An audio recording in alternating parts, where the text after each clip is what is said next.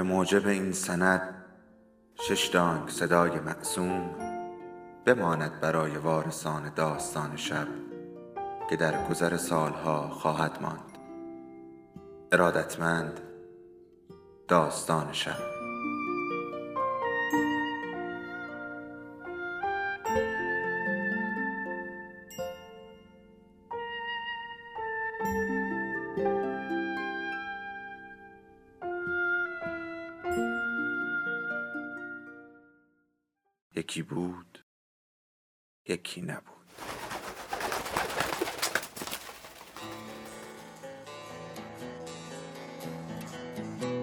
جزیره سرگردانی. نویسنده سیمین دانشور. فصل نهم.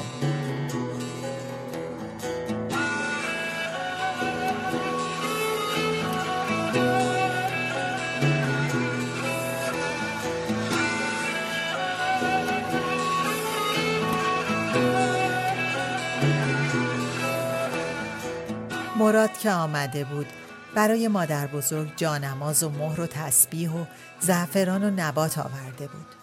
مادر بزرگ را بغل زد روی موهای سفیدش را بوسید. بعد یک فیروزه درشت که زنجیر مطلا داشت گردن هستی کرد. بعد در هوا چرخاندش. جلوی توران خانم بلوز پشمی خود را از تن درآورد. بلوز زنگاری بافت و هدیه هستی را پوشید. دستهای هستی را هم بوسید. هستی متوجه شده بود که چشمهای مراد دیگر در چشم خانه نمی دود. چشمهایش گاه به نقطه دوری خیره می شود و یک کلام درباره گرسنگان بیافرا و هند و مصرف و اسلحه و فانتوم و نفت و خلیج و اختناق و شکنجه حرف نمی‌زند. بعد هستی را به گردش برد با اتوبوس چهار راه پهلوی پیاده شدند. کنار بسات گسترده یک زن هندی در پیاده رو ایستادند. زن ساری به برداشت. علنگو هم. اما پیر بود. داد می‌زد روغن مار، روغن نارگیل، قرص پنهانی امراض، قرص کمزوری. هستی پرسید پنهانی امراض یعنی بیماری عشق؟ مراد گفت نه امراض مقاربتی نرم نرمک تا پارک سایی رفته بودند. پارک سایی هنوز بسته بود. برگشته بودند. دم جگرکی جگر خوردند. در یک کافه نشستند. مراد سیگار هم نکشید. بعد هستی را به سینما برد. بلیت از بازار آزاد خرید. فیلم از جری لوئیس بود. جری لوئیس همچین فارسی حرف می‌زد که انگار از ناف پاقاپوق سر درآورده. بعد رفته بودند فیلم جان وین در سینمایی کمابیش مقابل. جان وین که در فارسی حرف زدن دست تمام داشها و لاتهای تهران را از پشت بسته بود. و وقتی جان وین خواند امشب شب محتاب عزیزم را می‌خوام هستی و مراد از خنده روده بر شدند و هستی یک آن به فکر سلیم یا بیژن نیفتاده بود. برگشتن نه اتوبوس بود نه تاکسی. پیاده آمدند. می‌شد هستی موضوع ازدواج را مطرح بکند. پرسید مشهد چه می کردی؟ مراد گفت صبحها سیر آفاق و انفس و شبها نشخار خاطراتی که از تو داشتم. هستی پرسید چه خاطراتی؟ خاطرات روز اول آشناییمان. خاطرات سفر سرعین. خاطرات آن جلسات کذایی فرهنگ و هنر. هستی گفت بیا با هم ازدواج کنیم تا کل همدیگر را داشته باشیم. مراد به فکر فرو رفت. نزدیکی های خانه گفت مگر دیوانه ای؟ خیال کن ازدواج کرده ایم. ما که از هر زن و شوهری به هم نزدیکتریم. هستی دیگر اصرار نکرد. تنها گفت یک روز بیا اداره برویم با هم ناهار بخوریم. سر زبانش بود که بگوید آن روز جواب مرا بده. اما نتوانست. عوضش آن شب تا دمدمه های صبح خواب به چشمش نیامد. فکر می کرد چرا مراد عوض شده؟ آیا در مشهد از سیاست سر خورده؟ آیا به قول زن استادمانی با سیاست ازدواج کرده؟ دیگر نیازی به هیچ گونه ازدواجی ندارد؟ مغز هستی کتابخانه مرتبی نبود تا دست دراز بکند و از قفسه های ذهنش هر خاطره ای را که بخواهد بیرون بکشد. شاید مغزش شبیه کامپیوتر بود اما خودش متعلق به دوره کامپیوتر نبود. تنها درس های استادمانی و سیمین جزوه های مرتب ذهنش بودند. چرا که در کلاس های این دو هم یادداشت برمی داشت و هم امتحان می‌داد. خواستش این بود که همیشه از هر دویشان الف بگیرد. اصلا باب آشناییش با سیمین اینطور شروع شده بود که سیمین در نیم سال دوم پرسیده بود که هستی نوریان کیست و او بلند شده بود با قلبی که تند می‌زد. سیمین گفته بود عجب خوب نوشته بودی. بچه تو تو تو این دنیا یک چیزی می‌شوی. سیمین وراج بود و هست. اضافه کرده بود در این دنیا تا زنده ام چشمم دنبال تو هست ببینم به کجا می‌رسی. به شرطی که خودت را فرسوده و تباه نکنی. هستی از خود می‌پرسید آیا دارم خودم را فرسوده و تباه می‌کنم؟ آیا این راه که می‌روم به ترکستان است؟ آیا سازهایی که سلیم و مراد می‌زنند ساز چپ است؟ چپن در قیچی؟ چطور از هر دو را رها کنم و از بیژن راه شانه بالا انداختن را یاد بگیرم و در تنهایی و به تنهایی خندیدن را تمرین بکنم؟ اما نه. مراد از تمام سلیم ها و بیژن های دنیا به او نزدیکتر بود. دست های سرد مراد را در دست می گرفت و با دو دستش آنقدر مالششان می‌داد تا گرم می شد. آن روز که برف می آمد، دانشجویان پسر دانشکده حقوق با گلوله های برفی به دخترهای دانشکده هنرهای زیبا حمله کردند. یکیشان هستی را بغل زد و یک گلوله برف در شکاف یقه پیراهنش انداخت و خواست ببوسدش. هستی تقلا کرد و پایش لغزید و به زمین افتاد. گلوله های برف از هر طرف باریدن گرفت. پسری دستش را گرفت و از زمین بلندش کرد. پسر برف ها را از پالتوی هستی تکاند. هستی پایش درد می کرد. گفت نکند پایم شکسته باشد. پسر گفت آنقدر نازنازی نباشید. هستی به پسر تکیه داد. پسر به کارگاه رشته معماری بردش. روی چهار پایه ای نشاندش. برایش قهوه درست کرد. صفحه نکتورن شپن را روی گرام گذاشت. پسر خودش گفت که نکتورن شپن است. پسر روی زمین نشست و کفش هستی را از پایش درآورد و به قوزک پایش دست کشید. گفت نترسید پایتان نشکسته. هستی پرسید مگر شما شکسته بند هستید؟ پسر خندید و گفت نه مرا می‌گویند مراد پاکدل. هستی گفت مرا هم می‌گویند هستی نوریان. پسر گفت انتقام می‌گیریم. پسرهای دانشکده را جمع می‌کنیم و به دخترهای حقوق حمله می‌کنیم. شاید همان روز بود که مهر هم را به دل گرفتند. شاید هم نبود. هرچه بود حالا دیگر این مهر از دل زدودنی نبود. نبود که نبود. سهروردی چه گفته بود؟ گفته بود سپه سالار عشق در دل خیمه می‌زند. هستی بارها رساله فل حقیقت العشق سهروردی را خوانده بود. به همت منشیش فخری که آن را برایش فتوکپی کرده بود. شاید سهروردی نمی‌خواسته مطالبی را بگوید که هستی برداشت کرده بود. برداشت هستی این بود که عشق بزرگترین راز آفرینش است. که عشق آزاد کننده است. که عشق تمرکز می دهد. با حزن هم قرین نیست. هرچند دلبستگی گزندهای خود را همراه داشته باشد. آن روز در جلسه شورای آفرینش هنری مراد نیامده بود. هستی و استادمانی دست به یکی کرده بودند و تصویب عضویت مراد را به شورا قبولانده بودند. استاد ایسا و دکتر زندی مخالف بودند. استادمانی اولی را بی سجیه توصیف می کرد و احتمال می‌داد دومی عضو ساباک باشد و هستی یقین داشت. همیشه و همه جا یکی از دکتر زندی های با عینک یا بی عینک حضور داشت. دکتر زندی شورای آفرینش هنری عینک داشت. هستی حتی کارتش را دیده بود. یک روز که دستمالش را از جیب در می آورد، کارت با دستمال در آمد و افتاد روی زمین.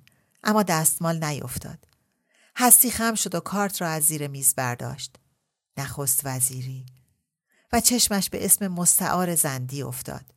نجابت. کارت را جلوی نجابت گذاشت. نجابت از پشت عینک خیره به هستی نگاه کرد. نگاه اگر بروز بدهی وای به حالت. هستی دلش شور می‌زد و با خود می‌گفت ای مراد بیکله چرا نمیایی؟ هستی میاندیشید نکند مراد را گرفته باشند. آخر روز بحث درباره به مسابقه گذاشتن نقش های بهترین قالی زریدوزی و خاتم و غیره مراد هرچه از دهانش درآمده بود گفته بود. گفته بود باز کدامشان می‌خواهد عروسی بکند که در فکر جهیزیش هستند. باز اردشیرخان آمده که بهترین ها را ببرد آمریکا و به سناتورهای آمریکایی و الیزابت تیلور هدیه بدهد. خاویار که کافی نیست. می‌خورند یادشان می‌رود. استاد ایسا گفته بود نه آقا می‌گذاریم در موزه کمال الملک. دکتر زندی یادداشت برداشته بود. استاد مانی گفته بود ای جوان شیر خام خورده. هزار جور خیال به ذهن هستی هجوم آورد. دست آخر خودش را آرام کرد که خب لابد دارد در اتاقک زیر شیروانی خانه پدری یک تمام رخ خیالی از من می کشد. یک نیم رخ از من کشید که گمش کردم. خب شاید دارد نقشی از مردم جلنبر که دوستشان دارد می کشد. مردم آسوپاسی که هیچ وقت پا به نمایشگاه نقاشی نمی‌گذارند و نودولتان هم که پا می‌گذارند در خانه هایشان جایی برای آویختن چنان تابلوهایی ندارند. با مبل و پرده هایشان جور نیست. جور هستی با للبانو جور بود. یک روز هستی للبانو و سر ادوارد را به تماشای نمایشگاه دوم نقاشی های مراد برده بود. سر ادوارد و للبانو جلوی تابلوی ایستاده بودند که پیرمرد شرنده ای را نشان می‌داد. آتشی جلوی پیرمرد افروخته بود. پیرمرد روبروی ساختمان چند طبقه در پیاده رو نشسته بود. چراغهای ساختمان روشن بود. چند چل چراغ، چند چراغ پای بلند با آباژورهای چینی گلدار یا بیگل از پشت چند پنجره در تابلو منعکس بود. هستی پرسید للبانو می‌خواهید بخریدش؟ للبانو به شوهرش نگاه کرد. سر ادوارد گفت مطلقا فلوبر مجلس رقص اشراف را نشان می دهد و بچه های فقیر یخزده بینی هایشان را به پنجره تالار قصر چسباندند. از عهد دقیانوس همین موضوع فقر و غنا مطرح بوده. هستی گفت و هنوز هم مطرح است و در دل التماس می کرد که خسیس ها یک تابلو بخرید. نخواستید بیاندازید در مزبله. آویزان کنید در دستشویی. اما سر ادوارد تابلو زن قاجار را پیش از آن برای زنش از استادمانی خریده بود. هستی تاب نیاورد و بعد از شورای بیموراد به فخری منشیش گفته بود شرکت فرش را بگیرد و آقای پاکدل را بخواهد. فخری آنقدر با تلفن کلنجار رفت تا عاقبت توانست از پدر مراد بپرسد که آیا پسرشان آقای مراد پاکدل کسالت دارند که به جلسه شورا نیامدهاند و پدر مراد گفت غیر از مغزش که معیوب است کسالتی ندارد. جلسه بعد مراد زودتر از همه آمد و سرخوش بود و به هستی گفت خانم خانم ها حالا دیگر زاغ سیاه مرا چوب می‌زنی و به پدرم تلفن می‌کنی؟ اما در شورا از کوره در رفت. نقش بهترین قالی را انتخاب می‌کردند. مراد گفت بهای یکی از این قالی ها می تواند یک زاغه را خراب بکند و جایش خانه های ارزان قیمت بسازد. استاد ایسا گفت هر شهری هاشیه نشین دارد. اینها مردمی هستند که از روستاها به شهر هجوم آوردند. مراد روی میز کوفت و گفت برای این به شهر هجوم می آورند که در ده کاری برایشان نیست. گندم را آمریکای عزیز می رساند. آب دهانش را فرو داد و افسود و در شهر چه می کنند؟ بلیت بخت آزمایی می فروشند. آب حوزی، پادویی، ماشین پایی، حمالی. استاد ایسا رو به مراد گفت قرض از این شورا انتخاب بهترین نقش قالی است نه شر و ور بافتن و شعار سیاسی دادن. مراد پرسید چرا به این حد از سیاست می ترسید؟ از سیاست نمی ترسم اما سیاست بافی های تو آبکی است مغزهای امثال تو علیل است. هستی اندیشید نکند استاد ایسا راست بگوید. و پدر مراد هم راست گفته باشد و به استاد مانی نگاه کرد که دست به قلبش گذاشته بود. هستی زنگ زد و به مستخدم دستور داد که برای استاد گلگاف زبان حرفش را اصلاح کرد و گفت ترش و برای همه چای بیاورد و متوجه شد که مستخدم چشم در چشم مراد دوخت و ابروهایش را بالا برد. استاد مانی عینکش را زد و طرحها را یکی بعد از دیگری از روی میز بر می داشت. دور می گرفت، نزدیک می آورد و به نفر پهلو دستی می‌داد. و با چه تقدیسی انگار هر طرحی برگی از کتاب مقدس بود. طرح بهادری اول شد. یک پرنده با پرهای رنگارنگ تورنج وسط قالی را لانه خود ساخته بود. پرنده نه سیمرغ بود نه تاووس نه انقا نه قغنوس نه مرغ آمین بوتیمار که حتما نبود پرنده ای بود از عالم الیین به ذهن نقاش همچون وحی فرود آمده بود و گفته بود مرا ثبت کن پرنده آماده پرواز بود اما هستی می‌دانست که تار و پود قالی گیرش می اندازد و اسلیمی ها و خطایی ها و گل ها و برگ های طراحی شده نمی‌گذارد در برود. بالهایش در لچک های چهار گوشه تکرار شده منقارها و پاها لابلای گلها و برگهای هاشیه گم شده بود. باید میگشتی تا پیدایشان می‌کردی. در انتخاب طرح دوم مراد تردید برانگیخت. خودش انگشت بر طرح خطایی جواهر نشان صادق گذاشت خطوط نسبتا کلوفت اشکال هندسی از مثلث و لوزی و زوزنقه را محدود کرده بود و رنگارنگی شکلها پنجره مرصع به شیشه های رنگین چهل ستون اصفهان را به یاد می آورد. استاد مانی گفت رنگ قهوه‌ای خطایی ها رنگ اشکال هندسی را تحت شعا قرار داده است. مراد گفت می توان به نقاش گفت خطوط خطایی را نازکتر بکشد. مراد طرح صادق را برای شرکت فرش خرید. طرحی که خود مراد کشیده بود دوم شد. مراد به طرح خودش رأی نداد. دامن دامن ستاره های ریز و درشت روی یک متن آبی سیر افشانده شده بود. ستاره های دنبالدار، حالدار، اشکال گوناگون ماه کلید وحدت طرح بود. همه حالات ماه بررسی شده بود. از هلال ماه به باریکی ابروی یار، تا تربیع و بدر کامل محاقی نبود طرح مراد یک شب عمیق پر ستاره و ماه بود که ستاره ها و ماه ها جاهای خود را خودشان برگزیده بودند شبی بود از سیاره دیگر و با کهکشانی دیگر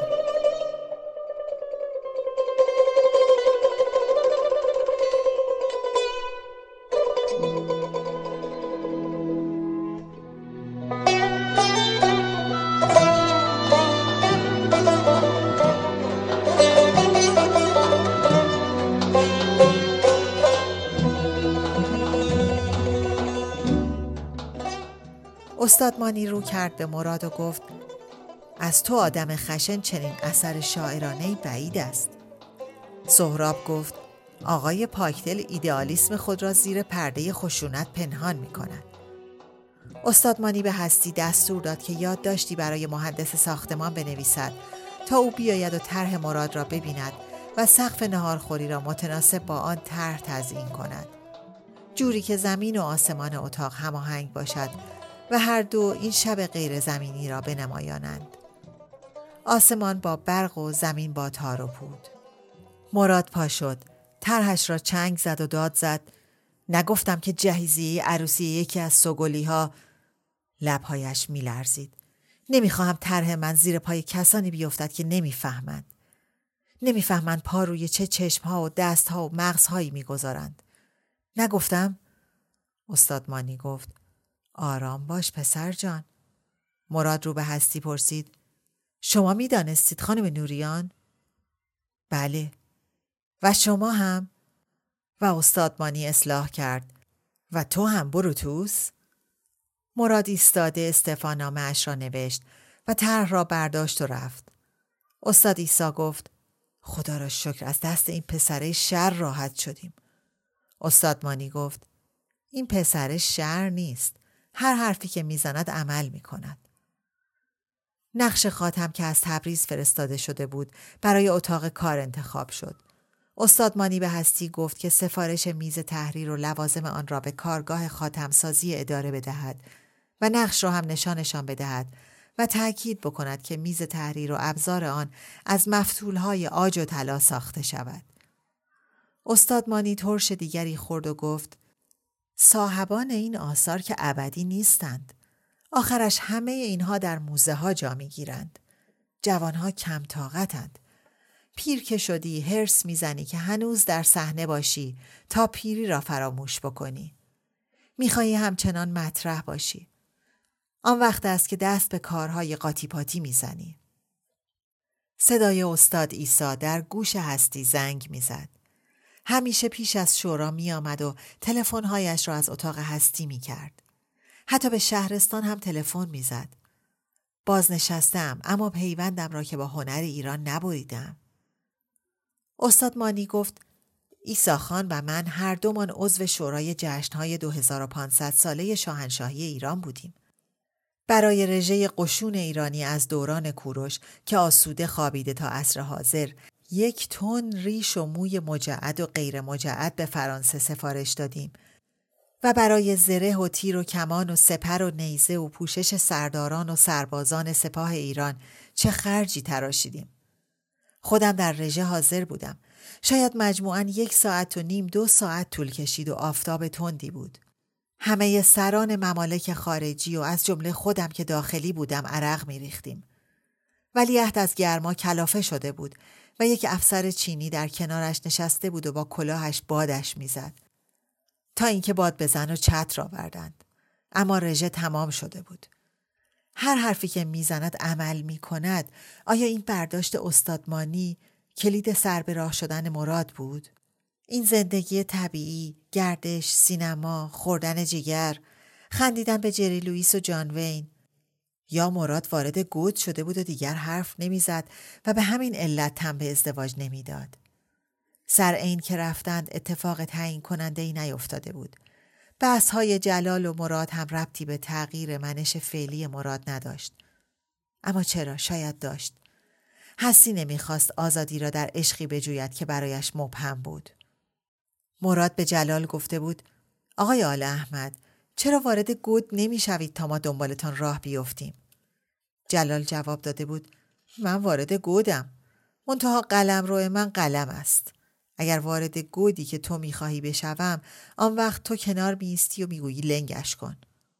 مراد گفته بود ما را دست کم نگیرید. با اتوبوس به سر این رفتند. هستی و مراد جلو نشسته بودند و مادر بزرگ و شاهین پشت سرشان. مادر بزرگ برای پادردش می‌رفت و هستی برای تهیه طرحهای پروژه لیسانسش. اتوبوس از گردنه حیران خود را به سختی بالا می‌کشید. گردنه پشت گردنه. طرف راستشان مرز شوروی بود. از آستارا به بعد قرارگاه های پاسداران مرزی در ارتفاع و مشرف بر هر دو مرز از جلوی چشم های هستی می گریختند. هر پاسداری در یک اتاقک. دوربین در دست یا بر چشم. اما کلمات حوصله، اطاعت، تحمل، ناتوانی از جوش آوردن از ذهن هستی نمی گریخت. هستی حالش به هم خورد و در گردنه بعدی اوغ زد. مراد پشت گردن و شانه اش را مالش داد. حوله خودش را از ساکش در آورد و رو به راننده گفت که نگه دارد. راننده پرسید سر این سربالایی می‌خوای همه رو به کشتن بدی؟ صدای یک مسافر به گوش هستی نوید داد. فقط سه تا گردنه دیگر مانده. می‌رسیم به اردبیل. ایال من هم همیشه دلش آشوب میشه. اگر ابهام واقعیت تنها سه گردنه طول بکشد و آدم به مقصد برسد می شود تحمل کرد. اما واقعیت های دنیای پیرامون هستی چنان پیچیدند که حتی کلام از پسشان بر نمی آید. نمی توجیهشان کرد و نمی توان ازشان دفاع کرد و وای به روزی که نتوانیم تحملشان کنیم. صبح روز بعد مادر بزرگ و هستی رفتند به گامیش گلی استخر کج و کله پذیرای آب جوشان از دل زمین. حباب های عظیم، بخار آب، مه، بوی گوگرد، زنان و کودکان همچون اشباه، زنها بعضی با لنگ، چندتا با زیر شلواری، بیشتر یادآور حوا منهای برگ. زنان در کنار استخر یا سر خودشان را می شستند یا سر بچه هایشان را. سنگ پا به پاها مالیدن، چرک از تن گرفتن. توران خانم با زیر شلواری کفهای صدر و صابون را کنار زد و پا در آب داغ گذاشت. پا پس کشید و بعد دو سه قدم در آب راه رفت تا آب به شانه هایش رسید و ناگهان سر زیر آب کرد. پوست مادر بزرگ قرمز، پوست زنهای دیگر هم قرمز و خورشید با وقاحت نگران صحنه. بچه ای گریه می کرد و می گفت جیز شدم. بچه ای گریه نمی کرد و اوخ شده بود. هستی طرح پشت طرح می کشید. ظهر به مراد گفت محشر بود. سیمین تابلوش را که دید گفت محشر کبرا. استاد مانی وقتی دید گفت جهنم دانته. بعدها سالها بعد که هستی یک پاپاسی از مال دنیا نداشت این جهنم دانته را خرید. این همه کودک لخت و زن لخت و نیمه لخت در همه حال به چه دردش می‌خورد؟ زنهای نشسته، ایستاده، خم شده، آن همه کف صابون و صدر در کناره ها و سطح آب، آن همه مشربه مسی و پلاستیکی. مراد گفته بود مشربه پلاستیکی قرمز که چند جا تکرارش کرده ای نوید بهبودی به این عالم اشباهی را داده که تحرکشان بیشباهت به رقص مردگان نیست.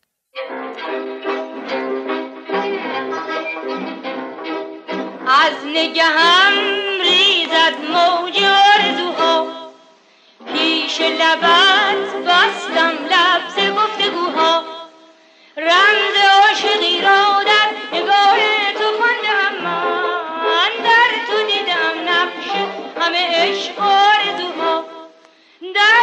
دیدم نقش همه عشق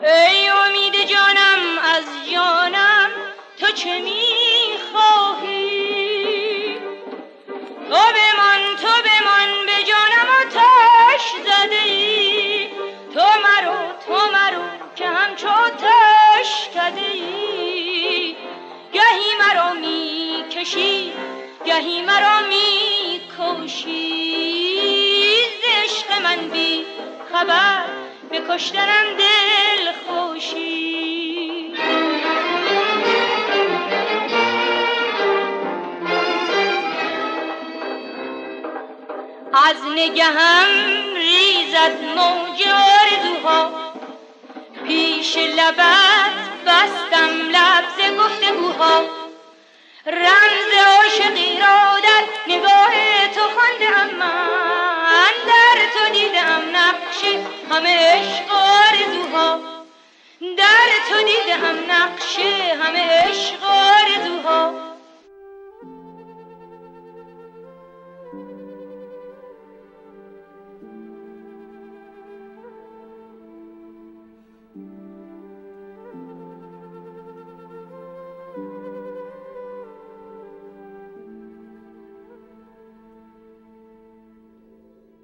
داستان شب بهانه است. برای با هم بودن دور هم نشستن شنیده شدن.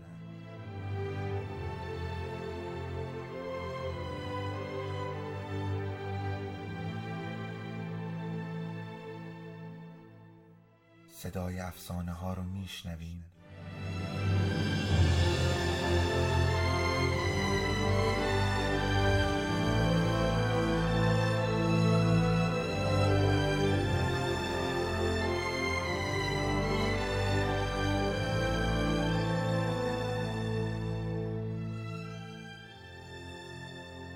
شبتون بخیر.